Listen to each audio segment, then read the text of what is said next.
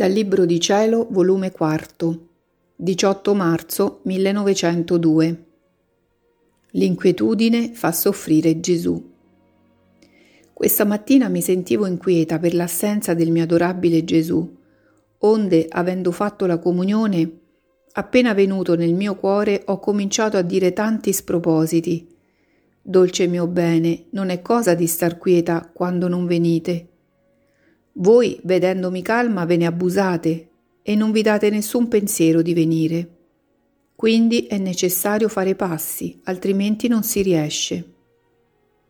Lui nel sentirmi si è mosso nel mio interno e si è fatto vedere in atto di sorridere, perché sentiva i miei spropositi e mi ha detto Tu poi vuoi che soffra, perché sapendo che se tu stai inquieta io vengo più a soffrire, non cercando di star quieta è lo stesso che volermi far più soffrire. Ed io, pazza come stavo, ho detto, meglio che soffrite, perché dalla stessa sofferenza vostra potete avere più compassione della mia sofferenza. E poi la sofferenza che vi viene dal peccato, quella è brutta, basta che non è quella. E Gesù, ma se io vengo, tu mi costringi a non fare castighi, mentre sono tanto necessari. Allora dovresti conformarti meco a volere ciò che voglio io. Ed io, ricordandomi ciò che avevo visto nei giorni passati, ho detto, che castighi, che volete far morire le genti? Fateli morire, una volta devono venire a voi e alla patria propria, purché li salvate.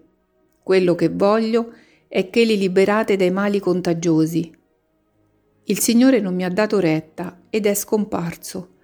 Ritornando a venire si faceva vedere sempre con le spalle voltate al mondo e per quanto ho fatto non mi è riuscito a farlo guardare e quando lo volevo costringere per forza ha detto non mi forzare, altrimenti mi costringe a privarti della mia presenza. Onde sono rimasta con un rimorso e mi sento di aver fatto tanti difetti.